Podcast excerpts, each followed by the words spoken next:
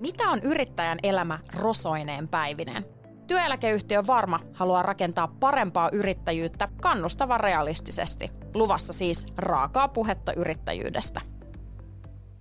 Mikä se on sitten se tilanne siellä sun työyhteisössä, milloin sun täytyy puhutella sitä ihmistä vammaisena henkilönä, Niin, kyllä. eikä vaan niin kuin työntekijän tai muuta. Mm. Totta kai niin kuin voi tulla tilanteita, esim. Mm. viestinnällisiä asioita, tai jos halutaan vaan ihan esteettömyydestä puhua, niin voi olla. Mutta useimmiten sitä ei edes oikeasti tarvita ja siihen meidän pitäisi pyrkiä.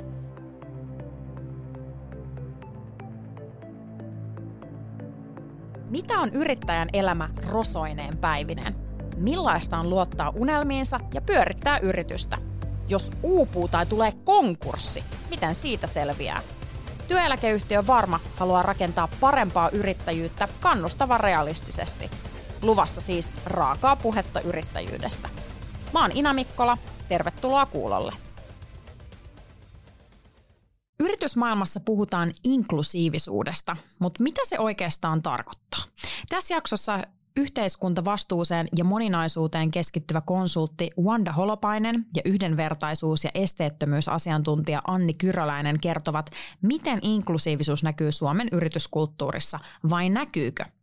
Wanda, sä oot perustanut sun siskon Naomi Holopaisen kanssa brändien moninaisuuteen, yhdenvertaisuuteen ja inklusioon keskittyvän luovan toimiston Ata Agencyn. Aika paljon näitä heitellään näitä sanoja aina ympäriinsä ja ehkä moninaisuus, yhdenvertaisuus on tuttuja, mutta monelle tämä inklusiivisuus saattaa olla vähän epäselvempi käsite. Niin miten sä avaisit tätä sanaa? Mitä se tarkoittaa?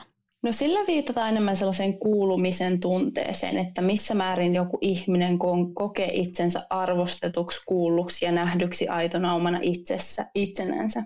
Että missä määrin me kunnioitetaan myös ihmisten eroavaisuuksia, eroavaisuuksia turvallisessa tilassa.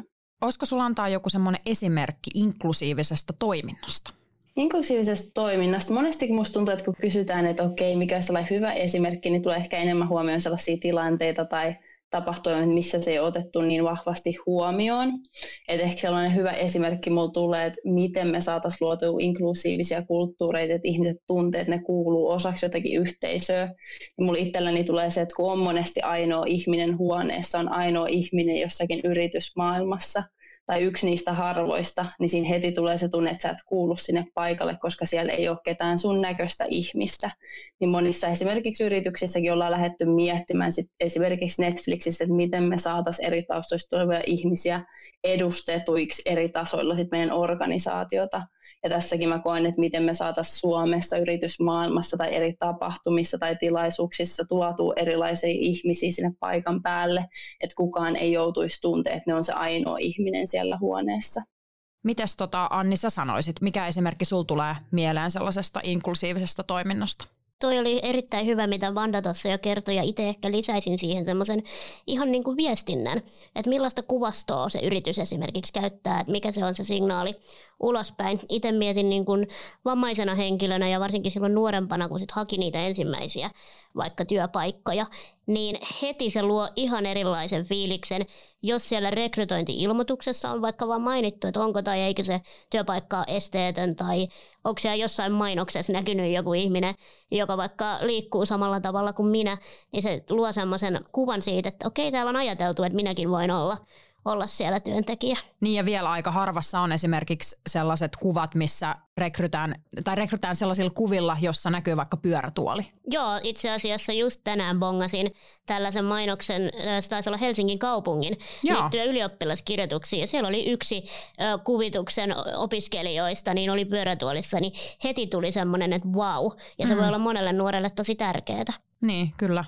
Mitä te ajattelette siitä, että, että tuntuu, että inklusiivisuus, ainakin ehkä mun, mun mielestä, on silleen semmoinen hyvällä tavalla muotisana, mutta samalla siihen ehkä liittyy myös sit se, että se saatetaan johonkin vaan korporaatioslangiin kirjoittaa, mutta et onko sitä sitten oikeasti otettu huomioon? Jääkö se vähän niin kuin sanojen tasolle? Mitä te ajattelette tästä? Kyllä mä oon vähän samaa mieltä, tuossa oli hyvä, että tuotiin aikaisemmin esille just se markkinointi ja viestintä, ja itselläkin on se markkinointi ja viestintätausta, niin tuntuu, että se tällä hetkellä jää vähän sellaiseksi, että kirjoitetaan trendisanoja, että halutaan olla ajan hermolla, tai just, että lisätään sitä inkluusiota sinne kameran eteen, eli siihen sisältöön, mitä tuotetaan, Ja se oli musta hyvä esimerkki, mitä Annikin toi tuossa aikaisemmin esille, että totta kai se vie myös meidän yhteiskuntaa eteenpäin, että sitä kautta ihmiset pystyy näkemään itsensä erilaisissa paikoissa, erilaisissa tilanteissa, mutta mitä sitten tavallaan tapahtuu siellä kameran takana monesti, mitä meillä tapahtuu siellä itse tapahtumissa, eli tilanteissa, organisaation sisällä, että miten ne asiat ollaan otettu sitten siellä huomioon. Ja monesti minusta on hyvä tiedostaa myös, että mitä homogeenisempi kanssa meidän yhteisö sillä hetkellä on, me pystytään sanoa, että okei, kaikkihan täällä tuntee, että ne kuuluu joukkoon ja kaikilla on tosi hyvä fiilis, hyvä buuki, mutta sitten kun me ruvetaan tuomaan sinne monesti eri taustoista tulevia ihmisiä, joilla on myös erilaiset tarpeet, niin sitten me ruvetaan ehkä huomaamaan, että okei, tämä meidän yhteisö ei välttämättä olekaan niin inklusiivinen, ja monesti kun me tässäkin puhutaan siitä kuuluvuuden tunteesta, meillä jokaisella ihmisellä on eri käsitys siitä, että miltä se kuulumisen tunne vaikuttaa. Eli meidän pitäisi ottaa siinkin huomioon, että jokaisella ihmisellä on hyvin erilaiset tarpeet, jotta ne tuntee itsensä turvalliseksi. Mm. Ja just tämä, että, että jos jossain viestinnässä tai markkinoinnissa vaikka on se pyörätuoli siellä, mm. niin sitten jos ei olekaan otettu huomioon siellä itse työpaikalle sitä, että pääseekö sillä pyörätuolilla edes mm. sinne työpaikalle. Monesti niin kuin myöskin tuntuu, että vähän tämä niin monimuotoisuuslauseke vaikka, mm. että se on semmoinen kiva juttu, jonka voi länttää sinne rekryilmoitukseen, mutta sitten ollaanko me oikeasti tarkasteltu niitä meidän toimintametodeja ja mitä siellä sitten tehdään, onko meillä yhdenvertaisuussuunnitelma, onko siellä konkreettisia toimenpiteitä vai myöskin vaan niitä kauniita lauseita sitten. Että se on niin kuin hyvä alku, mutta sitten sen jälkeen se edellyttää just sitä, että tarkastellaan ihan oikeasti niitä toimintatapoja ja tehdään myös sitten semmoisia, niin kuin tiedostetaan niitä omia haasteita ja halutaan ratkaista ne. Niin inklusiivisuuden yhteydessä usein puhutaan myös niin kuin rakenteista, jotka kohtelee ihmisiä epätasa-arvoisesti. Mutta sitten taas ehkä tämä rakennesanat itsessään on myös jo vähän epäselviä, että no mitä ne rakenteet sitten on, Anni, kun sä olet nimenomaan vaikka yksi esteettömyyden ja yhdenvertaisuuden edistämiseen keskittyvän Riesa konsultativen, lausuinko oikein, perustajista, niin miten sä avaisit sitä, miten näillä, mitä näillä rakenteilla tarkoitetaan? Esimerkiksi meidän kontekstissa, niin me tarkoitetaan semmoisia ihan konkreettisia palveluita, mitä yhteiskunnassa on. Ne voi olla vammaispalvelut, henkilökohtainen avustaja, tai sitten se voi olla se, että miten vaikka pääsee johonkin sitä ihan konkreettista esteettömyyttä. Tai lainsäädäntöä, että esimerkiksi onko lainsäädännössä tehty vaikutusarviointeja eri ihmisryhmien kohdalta, onko siellä huomioitu, miten tämä voi vaikuttaa johonkin tietyssä asemassa oleviin. Yksi hyvä esimerkki sellaisesta, mikä on niin kuin pysyvä ja tavallaan tosi konkreettinen rakenne on se, että me kerran laskettiin mun kaverin kanssa, hän ei liiku pyörätuolilla, että jos me halutaan lähteä Kallioon baariin, mihin minä pääsen myös pyörätuolilla sisälle, niin meillä on vain 30 prossaa niistä vaihtoehdoista, jotka hänellä olisi ilman, että minä olen mukana. Siis toi on niinku loistava esimerkki siitä, eli niin, 70 prosenttia mestoista mm. ei ole ottanut, ottanut huomioon sitä Ja sitä voi laajentaa niinku moneen mm. yhteiskunnassa olevaan asiaan myöskin. Kyllä. Tosiaan, jos me puhutaan rakenteellisista haasteista, niin mä monesti haluaisin tässä nostaa esille, että on se sitten tavallaan seksuaalisuuteen riippuen, vammaisuuteen riippuen, just tähän etnisyyteen, kulttuurilasta riippuen, niin meillä on yhteiskuntana luotu erilaisia käytäntöjä tai järjestelmiä, mitkä lisää mahdollisuuksia toisille ihmisille ja toisille, voisiko sanoa, heitään kapuloita rattaisiin tässä kohtaa ollaan me sitten yrittäjiä, yksityishenkilöitä, jotka toimii asioiden puolesta tai instituutioita, niin meidän jokaisen pitäisi nähdä tosi paljon vaivaa, että me ruvetaan tunnistaa just tällaisia käytäntöjä, mitkä lisää sellaisia epätasa-arvoa meidän yhteiskunnassa. Ja toi oli myös mun mielestä kiva, että Anni nosti ehkä esille tuon baarissa käymisen, koska mulla itse asiassa nyt sattuu olla sauvat käytössä, mulla on mennyt akillesjänne poikki ja sitten vaikka itsekin tiedostaa näitä asioita yrittää koko itsensä kouluttaa tällaisesta saavutettavuudesta, niin nyt kun on vähän aikaa sauvat, niin on ehkä saanut pienen sellaisen kokemuspinnan siihen, että okei, oikeasti täällä yhteiskunnassa ei oteta tiettyjä asioita huomioon. Niin tässäkin samat puhutaan me sitten rasismista tai saavutettavuudesta tai mikä se onkaan, niin joo, me pystytään ehkä lukemaan niistä asioista tietämystä ja opiskella asioita, mutta missä kohtaa me saadaan ihmisiä, on sitä omakohtaista kokemusta, että miten se vaikuttaa ihmisten, koska ne arkisiin toimintoihin. Ja sitten myös se ehkä niinku puhe. Mä oon ainakin ollut monessa tilanteessa, missä niinku puhutaan mun mielestä sillä tavalla, että ajatellaan vaikka, että on huone täynnä valkoisia ihmisiä, tai huone täynnä vammattomia ihmisiä, tai huone täynnä jotenkin oletettavasti vaikka heteroita tai näin. Niin sitten se puhe, mä luulen, että se olisi eri sävyistä, jos siellä olisi edes edes joku muu paikalla, mutta mut tavallaan se puhehan pitäisi mun mielestä olla huomioon ottavasti silloinkin, kun paikalla ei ole joku sen lafkan massasta poikkeava henkilö monesti ne on kuitenkin semmoisia niin kokemukseen perustuvia mm. tuntemuksia ja muita, niin että se voi päälle päin sanoa, kun sä näet Nimenomaan. joku porukan, että miten kukakin kokee ne asiat. Niin jo, jo senkin takia se puheen pitäisi myös olla lähtökohtaisesti sellaista. Niin, esimerkiksi seksuaalista suuntautumista ei voi nähdä ulkoapäin tai olettaa, vaikka Juuri. näin hel- herkästi tehdään monesti itselläkin on sellaisia tilaisuuksia, että monesti kysyt, että hei, onko sulla itse asiassa poikaystävä, onko sulla miestä, tai sitten esimerkiksi tämä etnisyyteen liittyen, kun itse kuitenkin on omat etuoikeudet, että on kasvanut Suomessa ja puhuu suomen äidinkielenänsä, niin monesti on ehkä sellaisia jopa palavereita, missä tulee huomaat, sen toisen ihmisen ehkä olettamus susta muuttuu sen vuoksi, että sä puhut niin hyvää suomea. Ja sitten rupeekin tulee sellaista, voisiko sanoa, syrjivää kommentteja afrikkalaistaustaisia kohtaan, kun sua ei enää yhtäkkiä nähdäkään afrikkalaisena siinä tilanteessa. No, mulla olisi ollut vielä kans ihan konkreettinen esimerkki tuohon silloin kun korona alkoi, niin tein tota asiantuntijatöitä sellaisessa isossa projektissa ja sitten tapasin etänä paljon ihmisiä. Ja silloin oli tämmöinen politiikka vielä, että jos oli niin kuin suojatut yhteydet ja muuta, niin ei käytetty video, niin ihmiset eivät nähneet mua. Ja tein nimenomaan näihin vammaisuuteen liittyviin teemoihin liittyviä projekteja, niin sitten kun ihmisille selvisi vaikka toisesta tai kolmannesta tapaamisessa, että minäkin liikun pyörätuolilla, niin se niin kuin kovat puheet oli ihan erilaisia sen jälkeen. Miltä se susta sitten tuntui? No se oli semmoinen aika herättävä kokemus mm. itselleni, että ylipäänsä sen jälkeen kun sitten ruvennut tekemään asiantuntijahommia ja muutenkin niin kuin tapaa paljon verkostoja tai toisia asiantuntijoita eri organisaatioista, niin semmoinen, minkä niin kuin huomion teki, teki silloin sitten taas ennen koronaa, että kun on vaan kerrottu, että erityisasiantuntija kyläläinen tulee paikalle, niin kukaan ei oleta, että sieltä tulee lyhyt nainen sähköpyörätuolilla ja monet hämmentyy ihan täysin. Ja se jo kertoo siitä, että mikä kuva meillä on asiantuntijuudesta. Juuri näin. Mitä te näette, että no mitä sitten erilaisia keinoja yrityksillä on muuttaa näitä rakenteita, mitä me ollaan tässä nyt aika konkreettisesti avattu? No yritykset pystyy vaikuttamaan yllättävän paljonkin näihin. Että totta kai niin kuin puhun nyt taas oman, oman työn esimerkkien kautta, mutta monesti monella yrityksellä on alkuun semmoinen kuva, että on jotain tosi isoa, tosi vaikeasti hahmotettavaa ja en tiedä miten tarttua tähän. Ja sitten siinä helposti päädytään siihen, että tehdään niitä kauniita korulauseita ja maalaillaan vähän jotain visioita ja brändiä siihen, mutta sitten se konkretia jää pois. Mutta siis esimerkiksi se, mitä me tehdään, niin me käydään läpi ihan niitä yhdenvertaisuussuunnitelmia, suunnitelmia, luodaan sinne seurattavia konkreettisia toimenpiteitä, lähdetään siitä, että mi- mihin halutaan ensimmäisenä paneutua. Sitten rekrytointipolitiikka, sen läpikäyminen, siinä kouluttautuminen monimuotoisuuden yhdenvertaisuuden näkökulmasta, niin niillä on oikeasti ihan tutkittua vaikutusta siihen.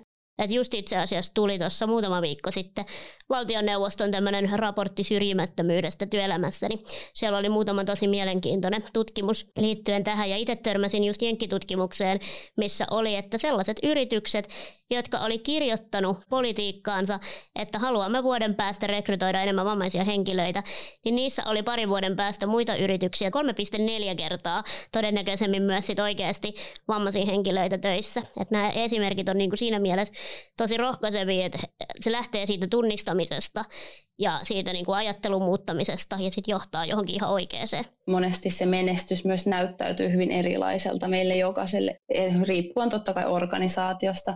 että mitä tuossa aikaisemmin Anni puhui noista rekrytoinneista, niin se saatetaan nähdä enemmän siihen moninaisuuteen ja representaation lisäämiseen.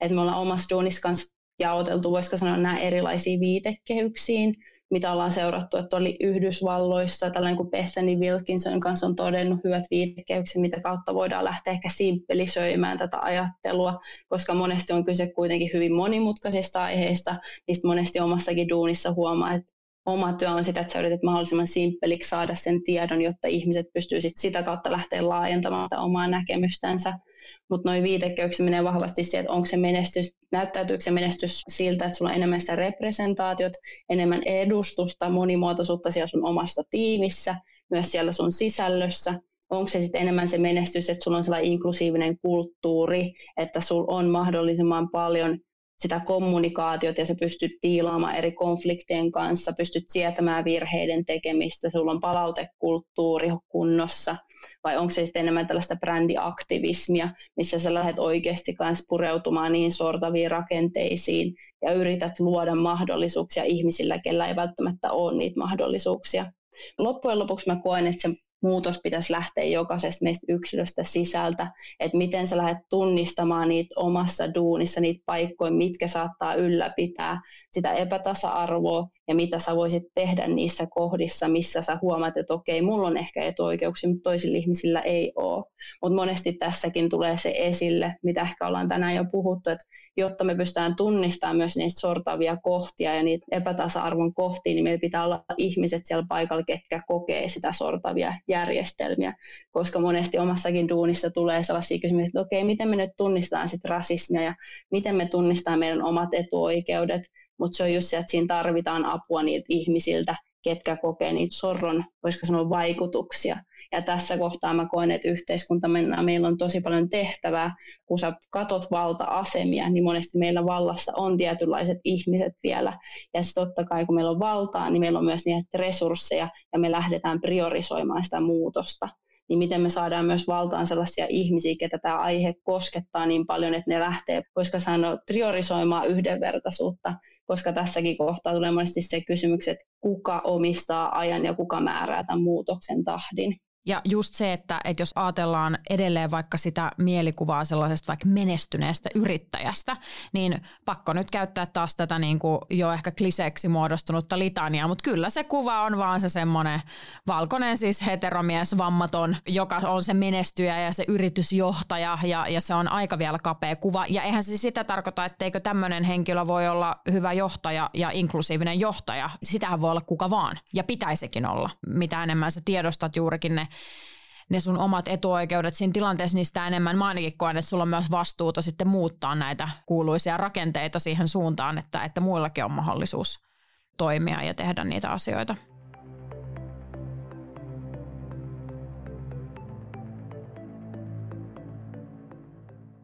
Te kummatkin teidän omissa lafkoissanne Riesassa ja Ataassa niin tarjoatte nimenomaan konsultoivia palveluita yritykselle, kumpikin omasta näkökulmasta. Niin tokihan tämä on jo niin kuin myös ihan lohdullinen viesti siis kaikille yrityksille, että on olemassa myös yrityksiä, jotka on erityisesti erikoistuneet tähän, että voi, voi saada apua siihen niin kuin toimintaan. Millaisia esimerkkejä teillä olisi antaa teidän oman työn kautta siitä, että on jossain yrityksessä ollut joku tämmöinen haaste ja sitten te olette teidän omalla toiminnalla pystynyt vähän herättelemään tai antaa sellaista niin kuin jelppiä sinne suuntaan? Me ollaan tehty esimerkiksi ihan konkreettisesti äh, siellä niin kuin työympäristöjen puolella, että tehdään niistä työympäristöistä sellaisia, että sä pystyt niin kuin rekrytoimaan henkilöitä, joilla on eri toiminnan rajoitteita, on ne sitten liikkumisen, näkemisen, kuulemisen tai minkä niin kuin tahansa muun kanssa. Ja sitten totta kai niin kuin se vaikka, että meillä ei tällä hetkellä ole ketään, kuka tarvitsee tätä mm. esteettömyyttä, niin ei tarkoita, etteikö sitä voisi kuka tahansa tarvita jossain vaiheessa. Ja sitten me tehdään tosi paljon erilaisia koulutuksia. Ja siellä koulutuksissa, niin siellä joko pureudutaan nimenomaan siihen rekrytointipolkuun tai sitten siihen yhdenvertaisuussuunnitelmaan ja sitten myös siihen ihan niin kuin koko työkulttuuriin, että mitä tuossa niin kuin aiemminkin puhuttiin, niin se, että oletko yksin vaikka siellä tyhjässä huoneessa, niin siihen liittyy myös semmoinen semmoinen asia, mitä me ollaan paljon huomattu, että niiden kaikkien toimien, mitä tehdään yhdenvertaisuuden eteen, niin niiden täytyy olla tosi luontainen osa kaikkia niitä prosesseja ja toimintoja, mitä siellä yrityksessä tapahtuu, koska muuten sitten tulee helposti semmoinen olo vaikka, että olenko minä nyt vähän vaivaksi, kun minä tulin niin. tänne töihin, tai asetanko muut jotenkin, että he ovat nyt varpaillaan. Ja sitten myöskin me niinku tarjotaan erilaisten keissien kautta semmoinen turvallinen tila tai ympäristö ja mahdollisuus keskustella niistä vaikeista aiheista, koska nämä on myös usein tosi sensitiivisiä aiheita. Mm. Ja sitten näitä ei niinku sen vuoksi oseta esille, kun ei tiedetä mitä tehdä, miten puhua ja mitä sanoa jos ei se ole luonteva osa sitä kulttuuria, mm. niin sitten se on helposti semmoinen erityisetuliitteinen juttu. Kyllä. Ja yksi konkreettinen esimerkki on se, että tehtiin haastatteluja vammaisista henkilöistä, jotka on töissä yrityksissä, niin osa oli vähän silleen, että no en minä nyt viitti lähteä sinne tykypäivään tai kesäpäivään, kun sitten joudutaan valitsemaan sellainen paikka, johon kaikki pääsevät. Niin niin, Mutta sitten taas ne yritykset, joissa se on itsestään selvää, että jokainen paikka, mikä valitaan, niin se on sellainen, jonne kaikki pääsee. Kyllä. Niin se ei ole semmoinen, että minun täytyy nyt taas muistuttaa, että hei anteeksi. Niin, kyllä, kyllä, jep, koska siitä, siitä tulee se fiilis, että oot taakka. Ja tässä mm. ollaan nimenomaan taas sen inklusiivisuuden ytimessä. Kyllä. Eli että, että kun kuulunko luo... tänne? Niin, kuulunko tänne. Joo, mitäs Vanda?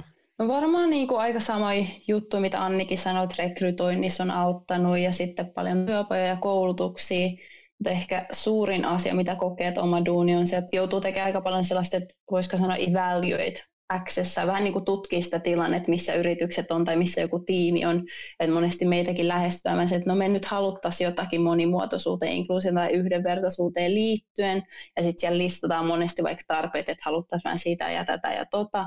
Mutta sitten meidän työksi ja monesti se, että me vähän tutkitaan sitä, että missä kohtaa se organisaatio on ja missä se tiimi saattaa olla että monesti me käydään sitten keskustelua ennen työpajaakin sen kanssa, kuka haluaa sitä työpajaa sinne omaan työyhteisöön. Ja siellä monesti on vähän se, että no meillä on porukka vaikka tosi tietoisia, mutta sitten kun me laitetaan tietty kysely kaikille osallistujille, niin sitten siellä saattaa tulla just se, että no joku ei tiedä, mitä inklusiivisuus tarkoittaa, ja joku sitten taas haluaa pureutua rakenteisiin mistä monesti meidänkin duuni on vähän sitä, että me yritetään hahmottaa sitä, että miten me saadaan se koko tiimi liikkumaan yhdessä, että miten me saadaan jokainen tavallaan tiimissä yksilönä kehittymään, mutta myös se koko tiimi puskemaan yhdessä eteenpäin. Jokainen yritys voi olla tosi eri vaiheessa tämän asian suhteen. Että jossain, jossain voi olla itse asiassa on valmiiksi vaikka tosi moninainen työyhteisö, mutta se ei silti tarkoita, etteikö sielläkin voisi olla haasteita tämän niin kuin inklusiivisuuden kanssa. Ja sitten mä haluan tuohon vasta vielä lisätä se, että monesti meillekin tullaan se, että no, mitkä nyt on ne ratkaisut, että tuntuu, että halutaan vähän sellainen, niin kuin, että A plus B tarkoittaa C ja sitten me mennään tästä tähän näin, mutta sitten yrittää myös itsekin kaikille sanoa, että ei tämä ole niin yksilitteistä, että jos meillä olisi jo ne vastaukset ja ratkaisut jo, niin me ei oltaisi tässä tilanteessa yhteiskuntana. Mitä te ajattelette sitten sellaista, että jos ajatellaan, että okei, yritys voi niin kuin yrityksen vähän niin kuin sisällä tehdä asioita, muuttaa toimintakulttuuriaan, rakenteitaan, yrityksen DNAta, niin mitä se yritys voi sitten tehdä jotenkin vähän laajemmin maailmalle, kun puhutaan inklusiivisuudesta, vaikuttaa isommin rakenteisiin? No suunnan näyttäminen on tietysti yksi, yksi selkeä ja siihen taas kytkeytyy tosi vahvasti myös se viestintä. Mm. Ja sitten tietysti siinä viestinnässä, markkinoinnissa, kaikessa, niin siinä täytyy niin kuin myöskin olla sitten taitava. Niin. Et jos se on vaan niin kuin päälle liimattua, niin silloin se niin kuin heti kyllä paljastuu ennen pitkää. Totta kai yritykset pystyy vaikuttaa myös laajemmin. Et ensinnäkin yksi hyvä esimerkki on se, että meillä on Suomessa liittyen vaikka vammaisten henkilöiden palkkaamiseen niin tämmöisiä tukijärjestelmiä, esimerkiksi tuolosuhteiden järjestelytuki, jonka avulla voi saada siis konkreettista tukea siihen, että tehdään niitä pieniä esteettömyystoimia. Ja siihen, että joku henkilö pystyy siellä sitten työskentelemään, niin niiden käyttäminen, niiden niin kuin näkyväksi tekeminen ja myöskin sitten se niin kuin keskustelu sen julkisen sektorin kanssa, että on meillä niin kuin paljon hyviä toimia ja ajatuksia myös sieltä niin kuin valtion puolelta, että nyt halutaan kannustaa yrityksiä palkkaamaan vammaisia tai osatyökykyisiä henkilöitä, mutta et sitten, että miten siinä voidaan tukea, niin myös se niin kuin semmoinen yhteiskunnallinen vaikuttaminen, niin yrityksillä on yllättävänkin paljon valtaa, joko yksittäin tai sitten joukolla niin sanotusti. Mm-hmm komppaan täysin, mitä sanottiin. Ja monesti just sen vallan kanssa tulee se vastuu. Ja mulle, jos puhutaan vallastakin, niin se tarkoittaa sitä, että sulla on vaikutusvalta, että sä vaikutat suureen määrään ihmisiä. Ja tässäkin mä koen, että yritykset tai instituutit, organisaatiot, ne on kuitenkin osa meidän yhteiskuntaa ja ne on rakennettu sen yhteiskunnan kulttuurin mukaisesti, mutta miten tavallaan ehkä siellä tiimin sisällä tai sun yrityksen sisällä sä rupeat ehkä muuttamaan sitä kulttuurille ominaisia asioita, Esimerkiksi siellä voisi ottaa esimerkin kielestä, että Suomessa pääsääntöisesti me käytetään suomen kieltä, mutta sanotaan, että sä haluat luoda inklusiivista yhteisöä ja sulla on joku sellainen yhteinen kieli, mikä toimii, kaikilla on englanti, ja sä saatat lähteä siellä sun organisaation sisällä puhumaan englantia, jotta jokainen pystyy olla osana sitä yhteisöä, vaikka se on Suomen sisällä että miten sä lähdet muokkaamaan sitä sun omaa yrityskulttuuria silleen, että sä voit näyttää suuntaa myös koko yhteisölle. Tuossa oli musta hyvä vielä, mitä Vanda sanoi just tuosta kieliasiasta, niin myöskin se, että kenelle yritys puhuu juuri liittyen tähän kielipuoleen. Ja sitten yksi esimerkki on se, että jos yritys vaikka tuottaa videomateriaalia ikään kuin ulospäin, niin niinkin pieni asia kuin se, että onko se tekstitettyä vai ei. Jos se on tekstitettyä, se rajaa kaikki viittomakieliset kuulovammaiset henkilöt sen ulkopuolelle. Sen yrityksen viesti jää heiltä saamatta. Eli ihan myös tämmöisiä tosi pieniä konkreettisia tekoja. Monesti me mietitään vaikka yrityksestä jo, että siellä on totta kai niin sanotusti nämä asiakkaat, kuluttajat, ihmiset, mutta myös nämä sidosryhmät, mm. että moni esimerkkejä on ihan yrityksissä, että tehdään vaikka jotain partneruksia toisen yritysten kanssa ja tiedostetaan vaikka, että okei, meillä nyt on tosi tärkeää tämä moninaisuus, inkluusio ja yhdenvertaisuus ja sä oot miettimässä partneroit jonkun toisen tahon kanssa ja sä haluat vaikka esimerkiksi kyseenalaistaa, että miten paljon ne tekee töitä yhdenvertaisuuden puolesta ja sä koet, että ne ei tarpeeksi vaikka tiedä asioista, niin sä voit mennä ihan niin kuin sille, että sä teet vaatimuksen, että jotta se partneruus menee läpi, niin niiden pitää käydä joku koulutus läpi mm. tai tehdä jotain enemmän yhdenvertaisuusstrategiaa vai mikä se onkaan, että sä voit myös puhua sen partneruuden kanssa toisen osapuolen yrityksen kanssa, että mitä sä odotat heiltä ja laittaa sitä myötä myös painetta muille yrityksille toimia paremmin. Niin ja tämähän on se, mitä tehdään, kun puhutaan niin kuin taas ilmastoon liittyvistä tai ympäristöön liittyvistä asioista, niin ihan yhtä lailla, että, että vaaditaan ympäristöystävällisyyttä niin kuin näiltä kumppaniyrityksiltä, niin sitten tämä on yksi toinen taso.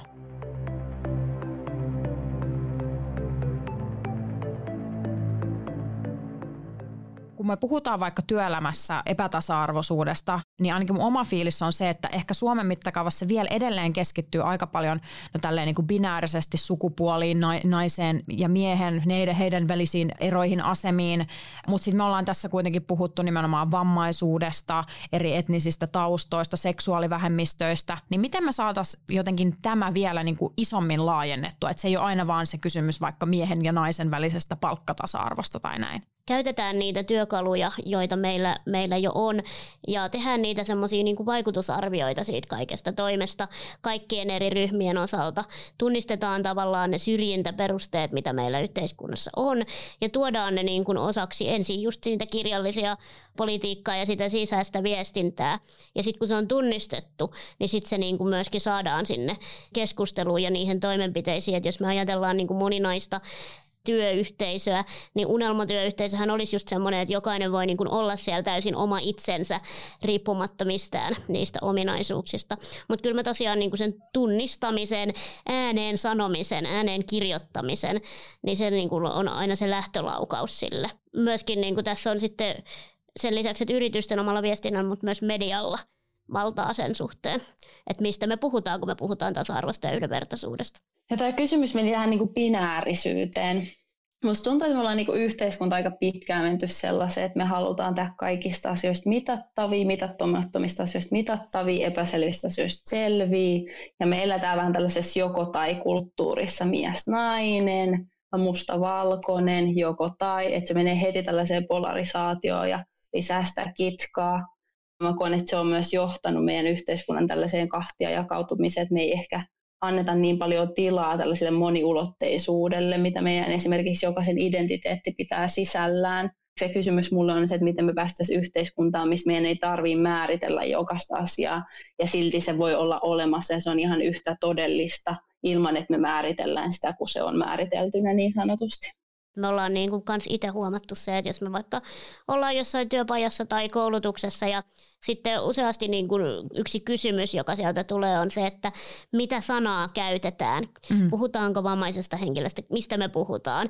Niin se on niin kuin tärkeä keskustelu, kyllä, mutta sitten aina niin kuin tykkään heittää vastapallon sellaisen kysymyksen, että mikä se on sitten se tilanne siellä sun työyhteisössä, milloin sun täytyy puhutella sitä ihmistä vammaisena henkilönä, niin, kyllä. eikä vaan niin kuin työntekijän tai muuta. Mm. Totta kai niin kuin voi tulla tilanteita, esimerkiksi mm. viestinnällisiä asioita, tai jos halutaan vaan ihan esteettömyydestä puhua, niin voi olla. Mutta useimmiten sitä ei edes oikeasti tarvita ja siihen meidän pitäisi pyrkiä meillekin tulee joskus sellaisia kysymyksiä, että no miten mä nyt sitten kohtaan jonkun ihmiset, puhunko mä englantia, puhunko mä ruotsia, puhunko mä suomea. Joskus on tehty tällaisia, voisiko sanoa käsikirjoja, että miten kohtaat muslimin. Ja sitten loppujen lopuksi on kuitenkin, joo, meillä saattaa olla tällaisia uskontoon liittyviä, etnisyyteen liittyviä, seksuaalisuuteen, mikä se onkaan identiteettiin liittyviä tuntomerkkejä, mihin me ollaan annettu joku määritelmä, mutta loppujen lopuksi me kaikki ollaan vain ihmisiä.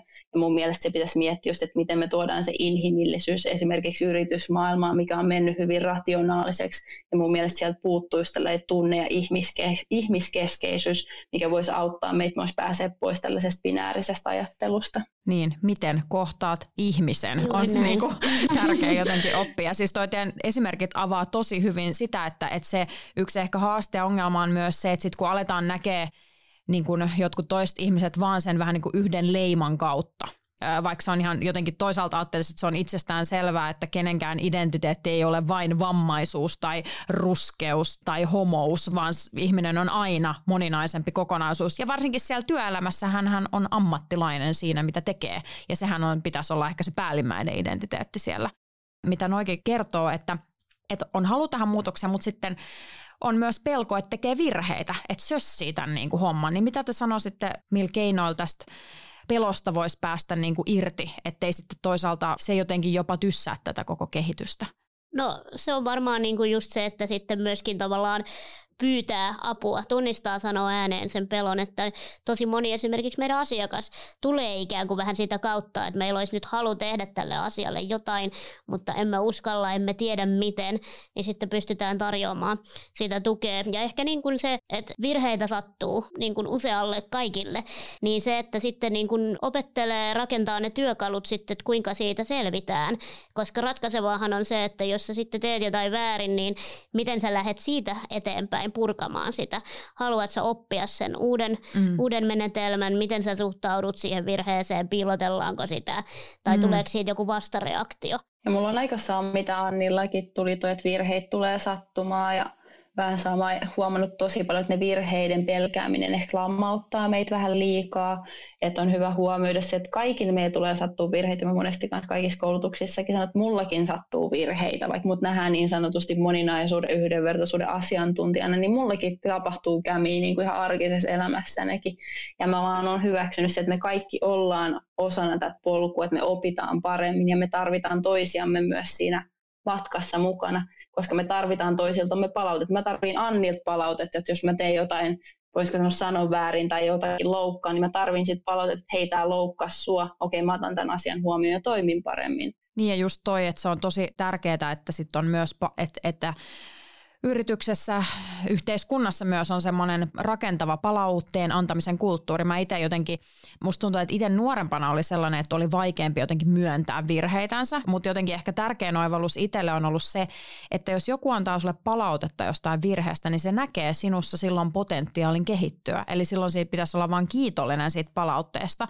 Ja sitten just huomata se, että okei, olin pälli, teen virheen, eteenpäin, enpä tee jatkossa. Ja sitten mulla tuli vielä tuosta just toi palautekulttuuri, että mun mielestä sen kehittäminen täällä Suomessa on tosi tärkeää, että on puhunut moni ystävienkin kanssa, ketkä tulee ulkomaat, niin on sanonut sama, että täällä Suomessa vähän ehkä pelätään sellaisia epämukavia keskusteluja, että aina vaikka sä oot eri mieltä jonkun ihmisen kanssa, niin se on ihan okei okay olla eri mieltä siitä aiheesta, ja te voitte keskustella siitä, mutta myös viitaten tuon palautekulttuuriin, koska itsekin tulee urheilutaustasta ja siellä on totuttu siihen, että sä ainoastaan kehityt, jos sä saat sitä palautetta.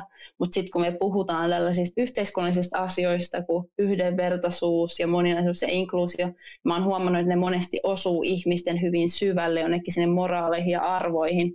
Yhtäkkiä se ei olekaan niin helppo enää ottaa sit palautetta, kun se ei liity välttämättä pelkästään sun johonkin taitoon tai osaamiseen niin siinäkin tulee taas se, että miten me annetaan itsellemme ja muille aikaa reflektoida ja käydä niitä vaikeita keskusteluja myös itsemme kanssa, koska meidän pitää kuitenkin reflektoida tosi paljon, että mistä me ollaan esimerkiksi opittu, niin se, että sä rupeat käymään sit muistelupolkuun, niin se vie tosi paljon aikaa.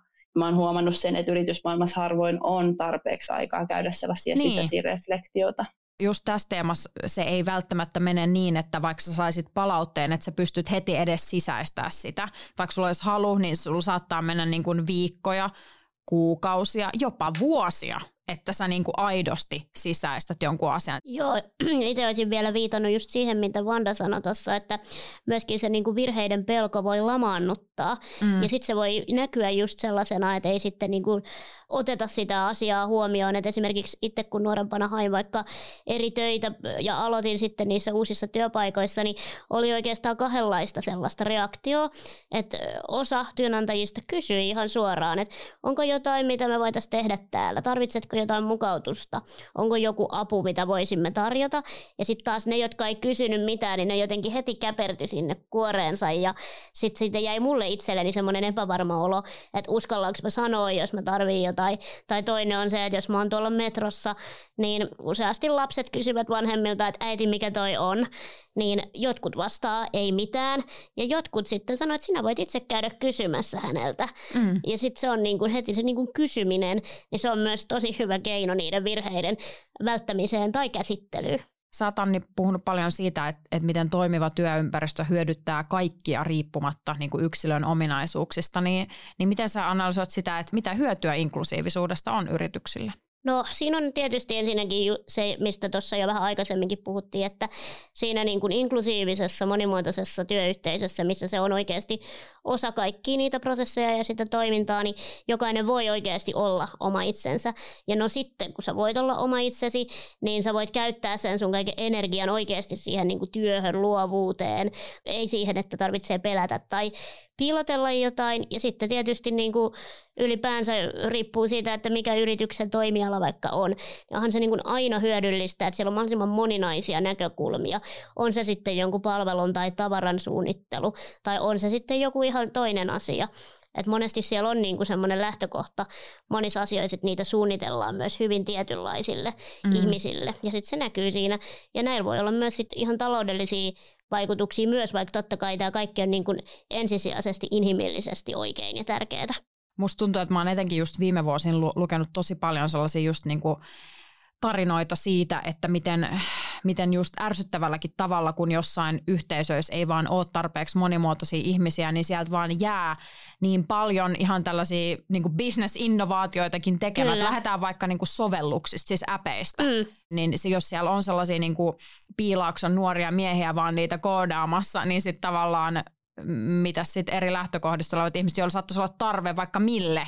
Niitä innovaatioita ei vaan tule ja ole olemassa, kun ne, ne tavallaan tilat ei ollut auki kaikille. Juuri näin, tai sitten ne on niinku suoraan suunniteltu vaan kapelle niin. käyttäjäkunnalle. Kyllä. Yksi sellainen termi kanssa, mitä aika paljon kun puhutaan näistä teemoista, heitetään aina kehiin, on turvallinen tila.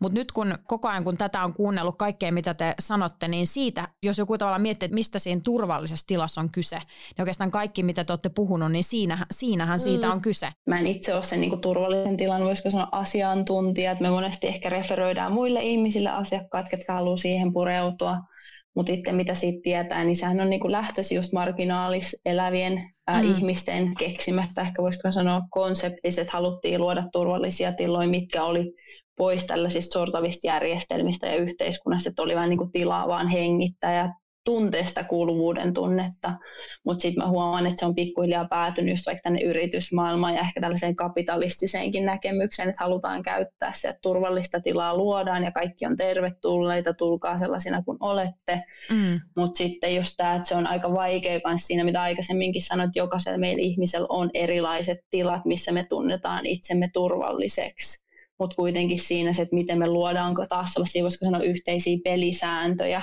että just tällainen kunnioitus, että kaikki pyritään kunnioittamaan toisia, me pyritään kuuntelemaan toisiamme, me pyritään kohtaa jokainen ihmisenä, mutta silti mä koen, että on tärkeää, että siinä on kuitenkin tietyt vastuuhenkilöt, ketkä esimerkiksi on niitä, kenelle voidaan mennä ilmoittamaan, että jos sattuu tulemaan tapauksia, että joku tuntee itsensä syrjityksi, niin tiedetään myös se prosessi, että jos sattuu jotakin asioita, niin miten voidaan sitten edetä sen palautteen annon kanssa, tai kuka on se vastuuhenkilö, kenelle mennään sanomaan sitten siitä mitä me ollaan niin kuin huomattu, kun ollaan asiakkaiden kanssa tehty töitä, niin tosi monelle on tärkeää se, että vaikka he eivät itse olisi tarvinneet missään vaiheessa sitä sellaista kanavaa, joko sitten niin kuin tämmöisistä asioista ilmoittamiseen tai niin kuin vaikuttamiseen, niin on tosi tärkeää. Se on myös oleellinen osa sitä turvallista tilaa, että tiedät, että sellainen on olemassa ja myöskin, että se kanava on sitten kaikkien saavutettavissa. Yksi, minkä mä oon huomannut tosi merkittävän muutoksen media-alalla, erityisesti ehkä TV-alalla, on ollut just tämä yhteyshenkilö. Eli mä oon siis tässä ihan niin kuin oikeastaan sanotaan vuoden parin sisään ekaa kertaa saanut TV-alalla esiin sopimuspapereita, jossa siis on eritelty, että mitä esimerkiksi tarkoittaa seksuaalinen häirintä tai se, että ei syrjitä tai kiusata ihmisiä. Että no, se on ensinnäkin purettu auki ja siellä näissä kaikissa paperoissa on ollut tämä että meidän yrityksen yhteyshenkilö Kyllä. on tämä, jos tulee sitten jotain niin kuin sanottavaa tai huomioitavaa. Joo, ja siis ihan myös konkreettinen esimerkki, että me ollaan huomattu, mitä ollaan asiakkaiden kanssa tehty hommia, jos sit puhutaan ihan siitä työympäristöstä ja siitä rakennetusta esteettömyydestä, niin se, että siellä nimetään esteettömyysyhteyshenkilö, mm. niin saa jo niitä asioita eteenpäin, kun siellä on joku taho vastuussa siitä. Ei tarkoita sitä, että kaikki kaatuu hänen niskaansa, vaan että hänen kautta niitä asioita voi sitten viedä eteenpäin. Ja se on vaikuttanut ihan tosi konkreettisesti moniin niihin esteettömyysratkaisuihin sit siellä tilassa. Ja just toi, että mulle ainakin kun näitä papereita lueskelin, niin mulla tuli, se, mulla tuli eka kertaa myös aidosti semmoinen vähän nimenomaan turvallisempi fiilis.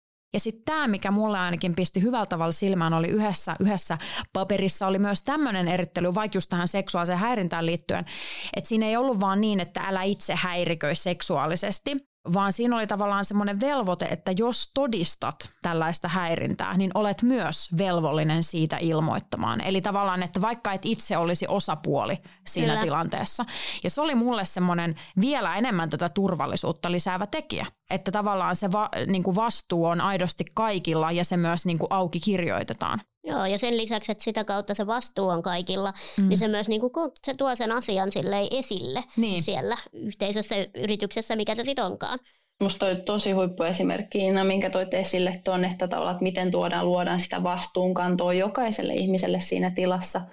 Et suosittelen kaikilla lukea sellaista kirjaa kuin The Bystander Effect, missä nostetaan tämä esille just, että okei, seksuaalista häirintää tapahtuu meidän yhteiskunnassa, meillä on rasismia, meillä on syrjintää, mutta hyvin harva meistä on itse aktiivisesti läsnä siinä toiminnassa, että ne luo harmi jotain ihmistä kohtaan, mutta suurin osa meistä on ihmisiä, jotka vain seuraa sivusta.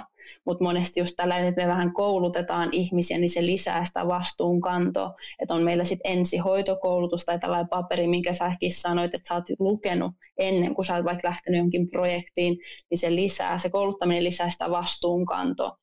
Tässä on tullut ihan tosi paljon pointteja ja, ja just nimenomaan erilaisia asioita, että mistä voi, mitä voi lähteä siellä niin kuin yrityksessä ja myös itsessään tarkastelemaan. Mutta jos otetaan vielä tähän loppuun semmoinen, että, että jos on nyt joku yrittäjä nimenomaan, joka haluaa toimia inklusiivisesti, ottaa kaikki huomioon, niin mikä on se semmoinen, mistä aloittaa? Mikä on se helpoin, mistä sä saat kiinni ja alat purkaa tätä juttua? Ettei tule vaikka tästäkin semmoinen fiilis, että aah niin paljon kaikkea. No kyllä mä varmaan lähtisin sillä jollain koulutuksella, että kun se koulutus pystytään ensinnäkin niin kuin räätälöimään, kuunnellaan vähän niitä yrityksen tarpeita ja sitten sitä kautta myös pystytään tarjoamaan työkaluja, tehdä niitä oivalluksia ja jatkotoimenpiteitä. Ja sitten myöskin niin kuin just se, että kirjataan, niin kuin käytettiin monessa esimerkissä, niin kirjataan ylös niitä ja luodaan sitä tavoitteellisuutta. Niin lähtisin sillä liikenteeseen ja sitten myös niin kuin ihan tutustuu tähän aiheeseen, aiheeseen sillä tavalla itsenäisesti, että osaa löytää tavallaan ne omat tarpeet. Mä sanoisin aina, mutta aina tällainen, voisiko sanoa, jotkut miettiä jopa klisee, joku mä sanotaan, että mä lähtisin ihan itsestäsi, että lähdet tuntemaan oma itsesi, että lähdet tarkastelemaan niitä sun omia etuoikeuksia, niitä sun omia ennakkoluuloja, stereotypioita, että sä olisit mahdollisimman tietoinen, että miten esimerkiksi just ne tiedostamattomat ennakkoluulot vaikuttaa sun jokaiseen päätökseen, mitä sä teet, ja sitä kautta pystytään lähteä myös luomaan sellaista inklusiivista linssiä siihen sun päätöksen tekemiseen ja toimintaan, sitten kun sä luot sellaista, voisiko sanoa linssiä maailmassa, että saatat muutkin ihmiset huomioon, niin sä tiedostat esimerkiksi, että miten sun päätökset saattaa vaikuttaa ihmisiin, aliedustettuihin ihmisiin, ketkä ei välttämättä ole esimerkiksi siinä sun lähiympäristössä. Mutta silti se matka pitäisi lähteä itsestäsi, että jos me vaikka puhutaan etnisyydestä, niin me ei kaikilla on etninen identiteetti, niin se, että sä lähdet vaan kuuntelemaan toisten ihmisten tarinoita, niin se monesti vie pois siltä, että sä tunnet oman itsesi ja sen, miten sulla on opetettu esimerkiksi etnisyydestä ja rasismista. Mä silti aina sanon, että se matka pitäisi lähteä siitä oman itsensä tutkiskelusta, reflektoimisesta ja sitä kautta myös sit sitoutumiseen. On se sitten, mitä Annikin toi esille, että sä haet sitä kouluttautumista, haet sitä lisätietämystä, niin se oma sitoutuminen johtaa siihen, että sä teet sitä proaktiivisesti ja jatkuvasti. Tämä oli raakaa ja ehdottoman analyyttistä, tulevaisuuskeskeistä ja inklusiivista puhetta yrittäjyydestä. Kiitos teille upeat vieraat ja kiitos myös kun kuuntelit. Kiitokset teille. Kiitos.